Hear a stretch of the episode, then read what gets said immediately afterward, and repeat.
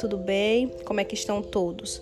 Eu espero que, mesmo diante dessa pandemia, mesmo diante de tudo que nós estamos vivenciando, eu espero que esteja todo mundo bem, com saúde, com fé em Deus, né? Nós iremos também dar início a uma aula com um assunto muito atual, que até diante do que estamos vivenciando, de certa forma, acaba abordando. Nossa aula terá como tema blocos econômicos, como funciona o NAFTA, o Mercosul e a União Europeia. Iremos falar também um pouquinho sobre a questão da globalização, a origem do processo. Vamos dar uma pinceladazinha sobre modalidades de integração regional, assim também como vamos falar um pouquinho da vantagem e a questão das desvantagens. Eu quero começar falando sobre a questão da globalização, lembrando que ela se consolidou com a abertura comercial e a livre circulação de capitais e serviços em escala mundial, também com as disputas acirradas no âmbito de mercado global. As empresas, países, eles acabaram fornecendo a formação desses blocos econômicos. E através desses blocos é que formou-se alianças econômicas, como uma guerra de mercado. E também teve parceiros que estabeleceram as relações econômicas privilegiadas. Essa formação de blocos econômicos, ela acabou semelhante como aconteceu no mundo atual, pela primeira vez ali no finalzinho da Segunda Guerra Mundial, com a criação da Bélgica, Holanda e Luxemburgo, que após a guerra, a ideia da interação econômica ficou baseada em uma economia supranacional, e ela começou a ganhar força na Europa Ocidental. E diante dessa perspectiva de concorrer com os Estados Unidos, eles fazem à frente do crescimento da União Soviética e reduz o risco do nacionalismo provocados em novos conflitos. E os países firmaram uma série de acordos com o objetivo de unir o continente, restaurar, fortalecer e garantir a competitividade das suas economias. E o interessante é que essa experiência da Europa, ela foi estendida a outros continentes e elas foram desenvolvidas em várias iniciativas de integração regional. Podemos também lembrar que a única que teve essa permanência e consistência em suas ações foi a Comunidade Europeia, que foi transformada no ano de 1992. E esse poder econômico mundial, ele se encontra dividido em polos. Nós vamos falar os principais, que são os Estados Unidos, Japão e a União Europeia.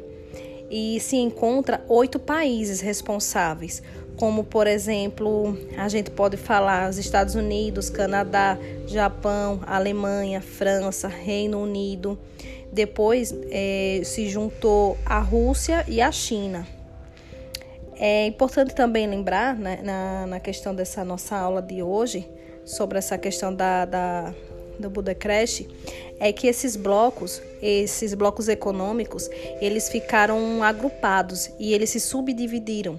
Podemos falar, por exemplo, da zona de preferência tarifária, que é o processo mais simples de integração entre os países que pertencem aos blocos de tarifas mais baixas do que as tarifas aplicadas a outros que não possuem o acordo preferencial.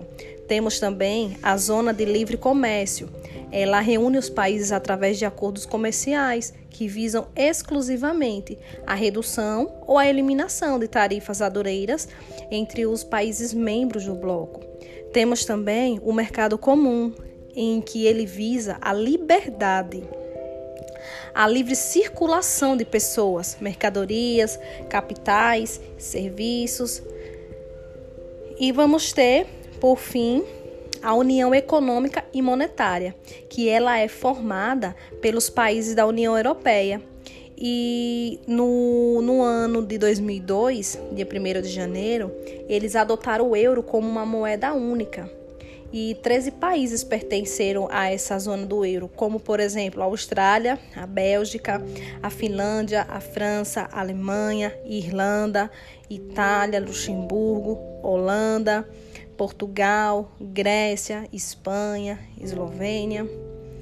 E, de acordo com tudo isso, os acordos de integração econômica, elas trazem uma série de consequências, que são as questões das vantagens e das desvantagens. E uma das consequências que elas trouxeram foi a questão das empresas e a população dos países que integraram a este bloco. Os consumidores passaram a se beneficiar dos produtos mais baratos que entravam no país.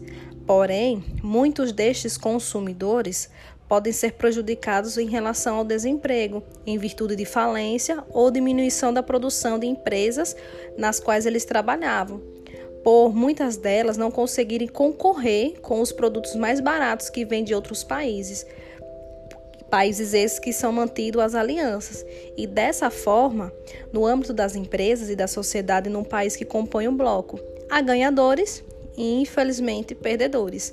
Mas, apesar disso tudo, os blocos econômicos, de modo em geral, têm atuado sem que haja maior participação na sociedade nas decisões. E elas são tomadas pelos governantes e pelos líderes da economia. Então, essa é mais ou menos a nossa aula. Espero que tenha ficado claro. E logo após passaremos também alguns exercícios para maiores esclarecimentos. Eu quero desejar uma boa aula, uma boa reflexão e até mais.